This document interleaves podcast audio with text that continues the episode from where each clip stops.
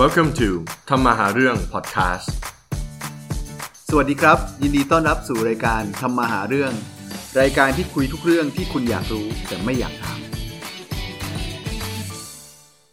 ครับกลับมาเจอกันอีกครั้งนะครับ กับรายการทำมาหาเรื่องนะครับเอ่อเราก็เพิ่งได้ชื่อรายการกันวันนี้เองนะครับ ก็วันนี้นะครับเราก็มีกันมาทั้งหมด 5 คนนะครับ ที่จะมาคุยกันเรื่องนี้ วันนี้เรามีท็อปิกเรื่องอะไรครับคุณต่างครับ ครับวันนี้ topic เราคือตื่นเช้าตื่นสายมีผลกระทบต่อ productivity และความสำเร็จหรือไม่ครับผม โอเคครับ ก็วันนี้มี 5 คนเราแนะนำตัวก่อนไหมผมซันครับครับผมบิ๊กครับ ผมมาร์คครับ ผมต่างครับผม แล้วก็ผมโอนะครับ โอเคก็วันนี้มี5 member นะครับ เรามาคุยกันเรื่อง productivity กับการตื่นเช้าเนาะครับพี่มาร์คครับ productivity คืออะไรครับพี่อ่า productivity คือประสิทธิภาพในการทำงานอ๋อนะครับ พูดง่ายๆว่าแบบมีพละกำลังในการทำงานเนาะว่าตื่นเช้าเนี่ยมันช่วยให้เราแบบมีความ active มากกว่าตื่นสายหรือเปล่าใช่ใช่ไหมพี่มาร์คเห็นว่าไงครับเอ่อผมไม่เห็นว่าความตื่นเช้าหรือตื่นสาย แต่ผมเห็นด้วยว่ามันอยู่ที่ประสิทธิภาพในการนอนหรือชั่วโมงในการนอนมากกว่าครับอืมคือถ้าเราตื่นเช้าแต่เรานอนน้อยหรือเรานอนไม่พอ productivity เราก็ไม่ดีเหมือนเดิมอืมเออแต่ถ้าเกิดเรานอนพอนอนเต็มอิ่ม productivity เราจะดีกว่าอืมการที่เรานอนน้อยครับ อืมอืมอืมอืมส่วนตัวผมนะครับ ผมเห็นด้วยครับ เพราะว่าจากประสบการณ์ คือถ้าเราตื่นเช้าช่วงช่วงเวลาเช้าอะครับเราจะไม่มีสิ่งอะไรมาแบบลบเรามากอืมเราสามารถแพลนแผนงานวันนั้นทั้งวันได้ในช่วงเช้าในชั่วโมงหนึ่งคิดว่าตื่นเช้าดีกว่าดีกว่า ทำงานได้ดีกว่า ถ้าเราตื่นสายเนี่ยกลางวันเนี่ยมีสิ่งลบเราเข้ามาหาเราเยอะละเพื่อนชวนไปกินกาแฟอะไรอย่างเงี้ยเป็นต้นอ๋อโอเคแล้วจริงๆตื่นเช้าหรือตื่นสายครับพยายามจะเช้านัดเมื่อเช้ามีคนเทนะครับผมว่า ใครครับยกมือหน่อยครับไม่ได้นับของเฮียโอเป็นไงครับ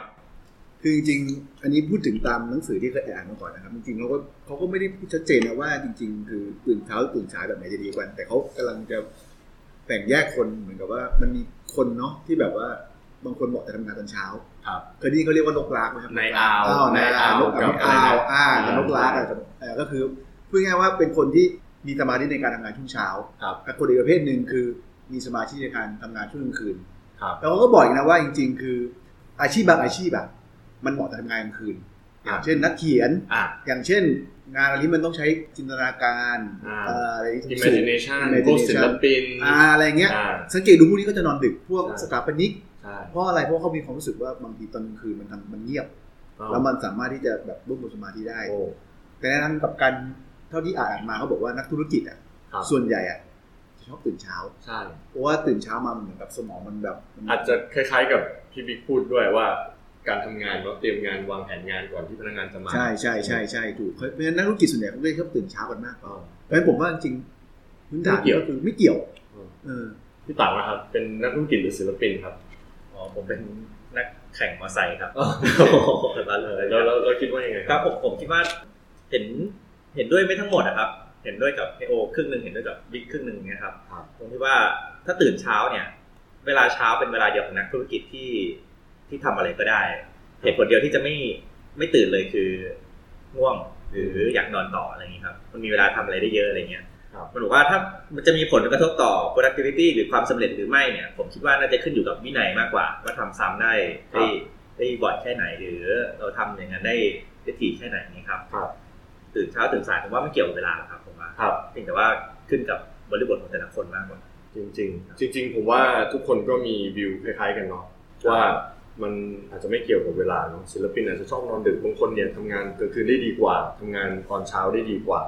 สำหรับผมแล้วเนี่ยผมผมก็เห็นด้วยเนาะว่ามันแล้วแต่บุคคลแหละ แต่ผมคิดว่าสิ่งที่สำคัญที่สุดเลยเนี่ยสังเกตจากตัวเองเนี่ยคือโฟกัสในการทำงาน ไม่ว่าจะเป็นตอนกลางคืนหรือตอนกลางวันเนี่ยบางคนอยู่ทั้งคืนเลยไม่นอนแต่ไม่ได้อะไรเลย บางคนตื่นเช้ามาก แต่ก็เหมือนจะได้อะไร แต่ก็ไม่ได้เยอะตัวผมเองเนี่ยเป็นคนตื่นเช้า แต่บางเช้าก็ทำอะไรได้เยอะ บางเช้าก็ไม่เยอะ ฉะนั้นแล้วผมคิดว่ามันอยู่ที่โฟกัสมากกว่าเวลาที่เรานั่งทำงานอะเรามีโฟกัสกับงานหรือเปล่า เหมือนผมจะแบบปิดโทรศัพท์ หรือว่าพยายามไม่ดูอย่างอื่น หรือว่าไปที่ที่อย่างอย่างผมชอบไปนั่งทำงานร้านกาแฟ เพราะว่าถ้าอยู่ที่ออฟฟิศเนี่ยก็จะมี staff เดินเข้ามาให้เซ็นนั่นเซ็นนี่ตลอดเวลาอะไรประมาณเนี้ยครับตรงนั้นมากกว่าโหยากเนาะเรื่องที่จะไม่ทำอะไรนี่ยากนะเรื่องที่ปิดโทรศัพท์ผมโคตรยากเลยถ้าผมถ้าถ้าผมเป็นสรุปเป็นความคิดส่วนตัวเนี่ย จริงๆมันแล้วแต่บุคคลว่าเราอ่าเราควรจะรู้จักตัวเองว่าเราสามารถโฟกัสกับตัวเองได้ช่วงเวลาไหน อ่าใช่ แล้วเราก็ค่อยมาปรับใช้อย่างนี้นะใช่ใช่ใช่ผมว่าอย่างนั้นดีกว่าอันนี้รายการแบบนี้นี่คือให้ผู้ปกครองแบบฟังไม่ได้นะเพราะเด็กมันจะบอกเขาก็อยากชอบตื่นสายไงฉันโฟกัสเรื่องเล่นเกมไงได้ไหมก็เออจริงๆนะจริง ๆ ตรงนั้นมันก็เป็นประเด็นอีกประเด็นหนึ่งนะที่ผมเนี่ยไม่ค่อยชอบเมืองไทยเพราะผมไปอยู่เมืองนอกตั้งแต่เด็ก เมืองนอกเนี่ยเขาก็ไม่ได้ที่จะต้องตื่นเช้าแล้วก็มีรถติดอะไรขนาดนั้น แล้วก็ไปโรงเรียนเนี่ยเก้าโมงเช้าอันนี้ในมุมมองผม ถ้าผมมีลูกผมก็คงไม่ได้ฟอร์สให้เขาแบบตื่นเช้าอะไรมากมายผมอยากให้พักเต็มที่มากกว่า แล้วเวลาที่เขาเรียนหรือว่าทำอะไรเนี่ย ผมอยากให้เขาเรียนรู้ที่จะโฟกัสในการทำสิ่งต่างๆมากกว่าแต่จริงๆมันต้องมา define คำว่าเช้าก่อนก่อนแปลว่าเช้าจริงอืมมันแปลว่า กี่โมงอืมตีห้าเจ็ดโมงแปดโมงหรือเช้าแต่ละคนไม่เหมืเออนอกันคำว่าเช้าจริงเวลาเราพูดถึงคำว่าเช้าจริงคือกี่โมงคำว่าเช้าเนี่ยมันขึ้นกับอายุเลยนะเฮียคือประมาณว่าแต่ก่อนเนี่ยคือพวกเราเช้าเนี่ยคือ11โมงตอนเรากินเหล้าถึงเช้าใช่ไหมแต่ตอนนี้คือพวกเฮียแก่ๆแล้วไงผมก็ยังหนุ่มๆอยู่อย่างเงี้ยไม่ไม่พวกเราก็ตื่นมาวิ่งตอนตีห้าอย่างเงี้ยเราก็ว่าเช้าใช่ไหมแต่เช้าสำหรับเด็กนี่ไม่ใช่นะผมไปนัดกับสามอย่างเงี้ยมันบอกว่าเช้าเช้าผมนี่คือ เจ็ดโมงเช้า มันบอกว่าเช้าหนูอะสิบเอ็ดโมงอ่าเออใช่ไหมคนละเรื่องแล้วแล้วเช้าของสาวสาวของเฮียมาร์ทว่าไงอะไม่มีเหี่ยวกริ้มอีกประเด็นหนึ่งที่จริง ๆ แล้วผมอยากพูดถึงด้วยพอมาพูดถึงว่าเช้าหรือตื่นสายอะไรประมาณเนี้ยมันก็จะอยู่ในประเด็นที่ว่าคุณทำงานหนักหรือไม่ทำงานหนักใช่ไหมอืมบางคนบอกว่า work hard play hard บางคนบอกว่าเฮ้ยทำไมเมื่อก่อนเราจะวัดพนักงานโอ้โหเข้ามาแต่เช้าห้าโมงเย็นเนี่ย หรือทุ่มหนึ่งเนี่ยค่อยออกสองทุ่มดูเหมือนเป็นพนักงานที่ดีใช่ไหมครับ แต่ในความเป็นจริงโลกปัจจุบันมันไม่ใช่อย่างนั้นเราไม่ได้ดูว่าระยะที่คุณจะทำงานที่คุณจะอยู่ที่ทำงานเนี่ยมันยาวขนาดไหน แต่มันดูที่ผลลัพธ์มากกว่าฉะนั้นเราอย่างที่โอบอกว่าเอ้ยอะไรคือเช้าอะไรคือไม่เช้า ผมว่ามันก็อยู่ที่ผลลัพธ์เนาะว่าใครเนี่ยสามารถ optimize หรือว่าทำงานได้ในจุดที่ค่อนข้างพีคตัวเองแบบรู้สึก alert คิดได้ทำได้เนี่ย มันก็แล้วแต่เลยว่าเวลาไหนใช่ไหมครับพี่จริงๆ ผมมีคนที่เป็นนักธุรกิจที่ประสบความสำเร็จหลายคนนะที่เขาแบบว่าเริ่มทำงานตอนเที่ยงอะครับเออแต่เขาก็จะอยู่เขาก็จะอยู่ดึกนะ แต่ว่าคือเช้าๆเขาก็จะตื่นที่ซ้ายเลยสิบเอ็ดโมงไม่ตื่นอะไรเงี้ยแล้วก็ครับเริ่มทำงานตอนบ่ายครับเสร็จแล้วเขาจะไปทำงานจริงๆอะก็คือช่วงหัวค่ำแล้วอะครับแล้วก็เรื่องของคำแล้วก็อาจจะมีสังสรรค์แต่ว่า ผมเข้าใจว่าส่วนหนึ่งของของของความเป็นนักธุรกิจของเขาก็คือเขาต้องแบบ เจอคนคุยกับคน ซึ่งคนส่วนใหญ่มันจะว่างตอนกลางคืนไงครับที่มันจะชิวๆไปครับไปสังสรรค์เฮฮาได้อะไรอย่างเงี้ยเขาก็เลยจะเป็นต้องอยู่ดึกตลอดอะไรอย่างเงี้ย nature ของงานด้วยเนาะ nature ผมว่าใช่แต่ว่าก็ success มากนะก็ถือว่า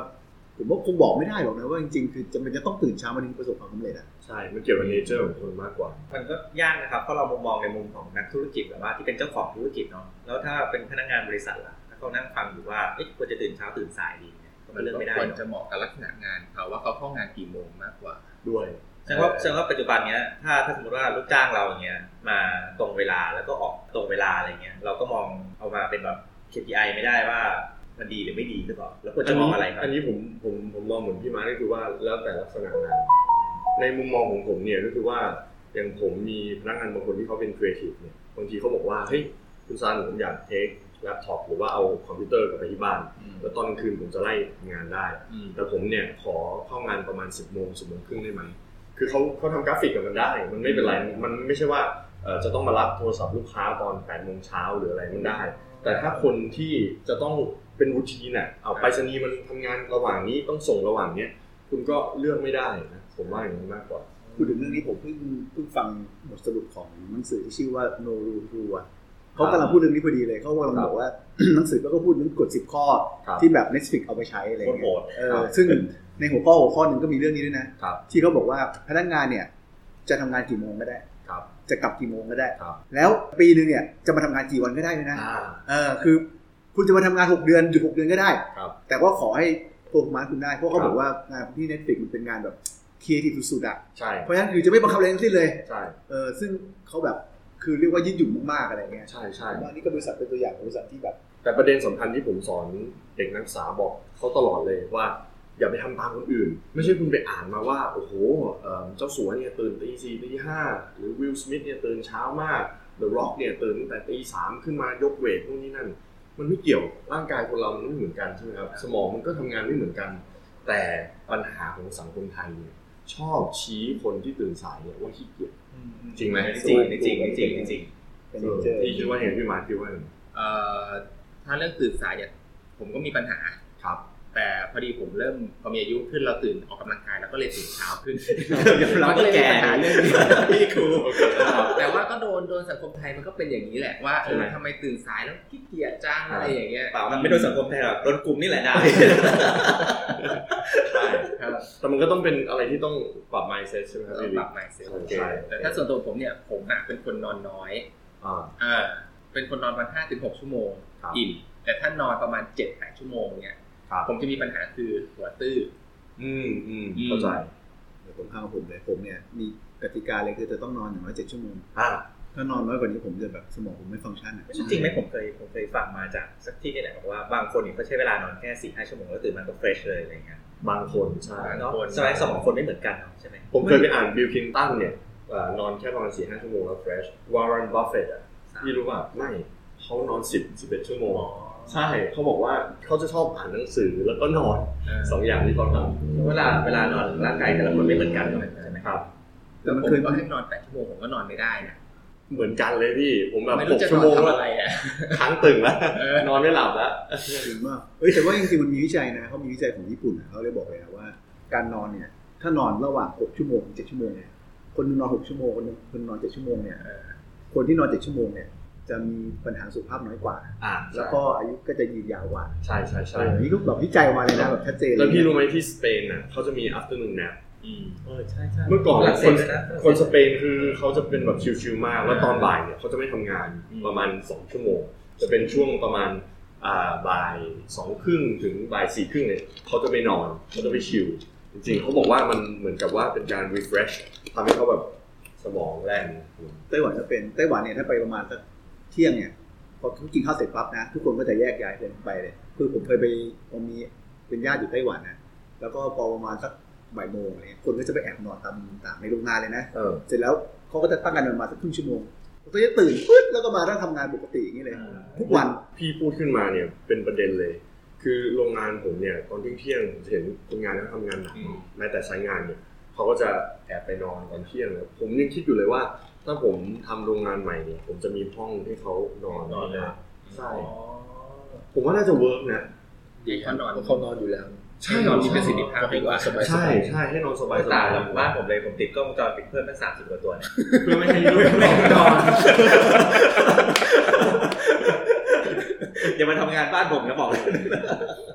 แต่พี่เชื่อไหมตอนที่ผมสอนอยู่ธรรมศาสตร์ท่าพระจันทร์เนี่ยเพราะมันกลับบ้านไปไหนไม่ได้เนาะแล้วออฟฟิศมันเป็น cubicle เล็กๆ พี่เชื่อไหมว่าผมจะมีแบบห้าเล็กๆอะเอ่อเพราะว่าบางทีผมสอนเช้าแล้วมีสอนแบบดึกทุ่มหนึ่งอย่างเงี้ยพอสี่ห้าโมงทุกคนเคลียร์กลับ ผมก็จะต้องนอนพักผมว่ามันเหนื่อยจริงนะพี่ระหว่างวันอะสำหรับผมไอ้เรื่องนี้นี่คือไปบอกที่บ้านผมไม่ได้เลยนะเนี่ยครับสร้างที่นอนให้ลูกน้องเนี่ยโอ้โหโดนด่าตายแต่ผม ว่าสาระสำคัญคือมันจะกลับมาเรื่องของที่มาร์คเขาพูดให้ฟังนะคือว่า จริง ๆ เราควรจะรู้จักตัวเองหรือเปล่าครับว่าเราควรจะเป็นคนที่ทำงานได้ดีตอนเช้าครับหรือทำงานได้ดีตอนกลางคืนครับรถตันมีวิธีการพิสูจน์ไหมว่า จะทดสอบตัวเองยังไงอะว่าเราเราจะบอกกับคนประเภทไหนอะไรเงี้ย ผมมีวิธีของผมเองเลยเนี่ย ก็คือผมเขียนหนังสือใช่ไหมครับเขียนพ็อกเก็ตบุ๊กเนี่ยผมเริ่มสังเกตตัวเองได้ว่าวันไหนที่ผมเขียนได้ดีที่สุด แล้วช่วงเวลา peak ของผมก็คือ ตีสี่ครึ่งถึงตีห้าครึ่งหรือหกโมงเช้าสมองผมจะแล่น พอผมเริ่มรู้แล้วเฮ้ยมัน work ว่ะพอผมรู้ว่ามัน work ผมก็ repeat ผมก็มาเวลานี้แล้วมันก็ดีขึ้นเรื่อยๆ ผมสังเกตตอนบ่ายของผมเนี่ยจะเป็นช่วงเวลาที่ผมคิดอะไรไม่ออกตื้อมาก ฉะนั้นผมจะไม่เก็บงานอะไรสำคัญไว้ตอนบ่ายเลย ผมจะเคลียร์งานอะไรให้เสร็จตอนเช้า ตอนบ่ายเนี่ยบางคนอาจจะมองเฮ้ยอาจารย์ซันทำไมอยู่แต่ร้านกาแฟ นั่งฟังนั่นเขียนนั่นเขียนนี่อ่านหนังสือเฮ้ยชีวิตไม่ทำงานเลยเหรออะไรเงี้ย แต่เวลาที่ผมทำงานคือผมตื่นตีสี่ครึ่งเนี่ยแล้วผมทำงานยันเที่ยงยันสิบเอ็ดโมงอะซึ่งจริงแล้วมันคือเวลาของคุณคุณตื่นเก้าโมงทำงานห้าโมงสังเกตตัวเองเนี่ย work ที่สุด แล้วก็ลองจดดูว่าวันนี้มัน work กว่ามีโฟกัสกว่าทำได้ดีแล้วก็ลองไปซ้ำดู จริง ๆ เรื่องอาหารเรื่องกาแฟเรื่องน้ำก็เกี่ยวนะพี่ ผมก็สังเกตเหมือนกันว่า ตอนที่ผม work เนี่ยผมตื่นมากินน้ำเท่านี้กินอะไร หรืออย่าเพิ่งกินอะไร ตอนบ่ายเนี่ยผมง่วงแน่นอนกินข้าวเที่ยงเสร็จเริ่มง่วงเคยเป็นเหมือนกันก็ส่วนใหญ่ก็สังเกตตัวเองเนาะจริงๆเหมือนที่ดรซันบอกอะจริงๆถ้าเราสังเกตพฤติกรรมตัวเองนิดนึงเราก็จะรู้ว่าเราอะเหมาะกับการเป็นคนตอนเช้าหรือเหมาะกับการเป็นคนกลางคืน แต่ประเด็นปัญหาของสังคมเราเนาะคือเวลาเข้าไปโรงเรียน เด็กบางคนไม่ง่วงตอนบ่ายแต่ต้องนอนอืมนึกออกไหมเด็กบางคนมาตอนเช้าจะตายแล้วง่วงทำไมต้องให้มา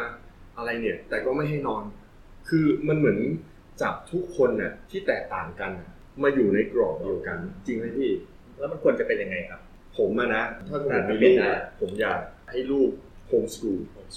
มากมากๆเลยอืมเขาอยากเรียนตอนไหนเขาอยากเล่นตอนไหนเนี่ยให้มันเหมาะกับตัวเขามุมมองผมนะ แต่ก็คงมีกรอบว่าเฮ้ยไม่ใช่ว่าเล่นจนถึงตีหนึ่งไม่ยอมนอนนะลูกจะเล่นอย่างเดียวเหรอผมว่ามันมันก็ต้องมีกรอบบ้างแต่ว่า ผมว่าเราจะต้องดูว่ามันเหมาะแบบไหนมากกว่าครับ ประมาณนั้น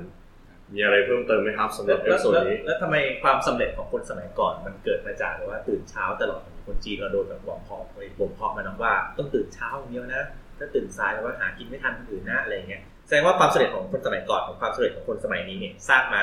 ไม่เหมือนกัน ไม่ผมว่ามันมันมันมีความแตกต่างอยู่หลายอย่างอย่างเช่นอย่างเรื่องแรกเรื่องของข้อมูลข่าวสารเออสมัยก่อนเนี่ยคุณจะได้ข้อมูลข่าวสารทางเรื่องของการที่จะต้องเห็นด้วยตาฟังด้วยหู